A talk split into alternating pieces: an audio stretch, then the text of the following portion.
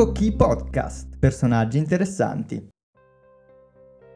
Anna Freud nacque a Vienna nel 1895 ed era l'ultima dei sei figli di Freud. Sappiamo che non ebbe un buon rapporto con la madre, fu addirittura la zia materna ad occuparsene, trasferendosi a casa di Freud sin da quando Anna aveva un anno.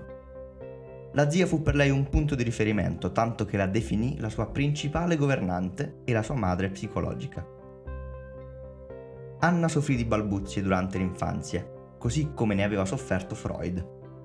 Una delle possibili ragioni si potrebbe attribuire al fatto che Anna si sentisse abbandonata anche dal padre che nei primi anni della sua vita era sempre impegnato nel proprio lavoro, tanto che lei iniziò a credere che per ricevere le sue attenzioni dovesse entrare in competizione con la psicoanalisi.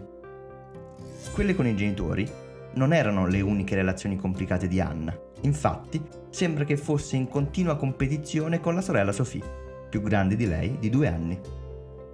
Inoltre Anna soffriva di depressione e all'età di 16 anni ebbe un episodio piuttosto significativo in occasione del matrimonio di Sophie.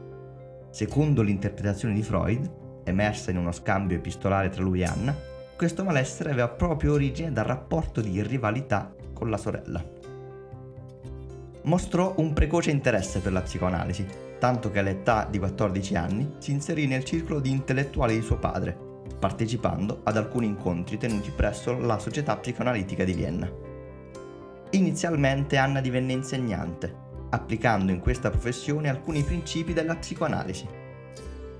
Il lavoro con i bambini sembrava più adatto ad una donna in quel periodo, mentre non era frequente trovare donne nell'ambiente psicoanalitico. Tuttavia, a 27 anni Anna divenne membro della Società Psicoanalitica di Vienna e svolse un ruolo predominante quando, per via della malattia del padre, costituì il principale canale comunicativo tra Freud e i suoi colleghi. Una curiosità legata alla relazione con il padre riguarda il fatto che Anna iniziò un percorso di psicoanalisi con Freud come psicoterapeuta. Era una cosa piuttosto comune in quel periodo, mentre oggi sarebbe assolutamente vietato, oltre che piuttosto imbarazzante. Anna centrò i suoi studi sull'infanzia e fu una delle prime ad applicare la psicoanalisi nel periodo infantile. È nota per aver introdotto il metodo dell'osservazione diretta del bambino, superando la visione precedente per cui la ricostruzione del periodo infantile avveniva durante l'analisi del paziente adulto, come faceva lo stesso Freud. In quel periodo, ad occuparsi di osservazione del bambino c'era anche Melanie Klein, con cui la Freud tuttavia non condivideva molti aspetti teorici, tanto che divenne la sua principale antagonista. Al contrario della Klein, Anna Freud riteneva che il genitore avesse un ruolo centrale nella salute psicologica del bambino e rappresentasse lo strumento per il cambiamento di caratteristiche disfunzionali nel bambino. Durante la seconda guerra mondiale, Anna ebbe modo, insieme alla collega Dorothy Barlingham, di occuparsi di bambini che avevano subito traumi legati alla guerra o avevano perso i genitori o chiunque potesse occuparsi di loro. Queste osservazioni contribuirono a definire le teorie sviluppate dalla Freud sullo sviluppo della relazione e dell'attaccamento con il genitore durante il primo anno di vita anticipando il lavoro di Bolby. Nel 1952 fondò l'Hampstead Clinic, che diresse fino al suo pensionamento.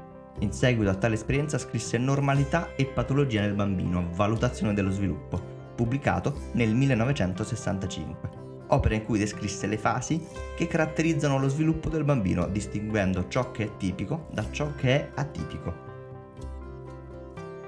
Anna Freud non smise mai di occuparsi di ricerca e divulgazione, fu un grande punto di riferimento nel campo della psicoanalisi e ricevette diversi riconoscimenti a livello internazionale, sia legati alla ricerca psicoanalitica sia all'ambito infantile. Eppure non volle mai dichiararsi fondatrice di una nuova corrente di pensiero, bensì rimase sempre legata al pensiero freudiano di cui divenne promotrice.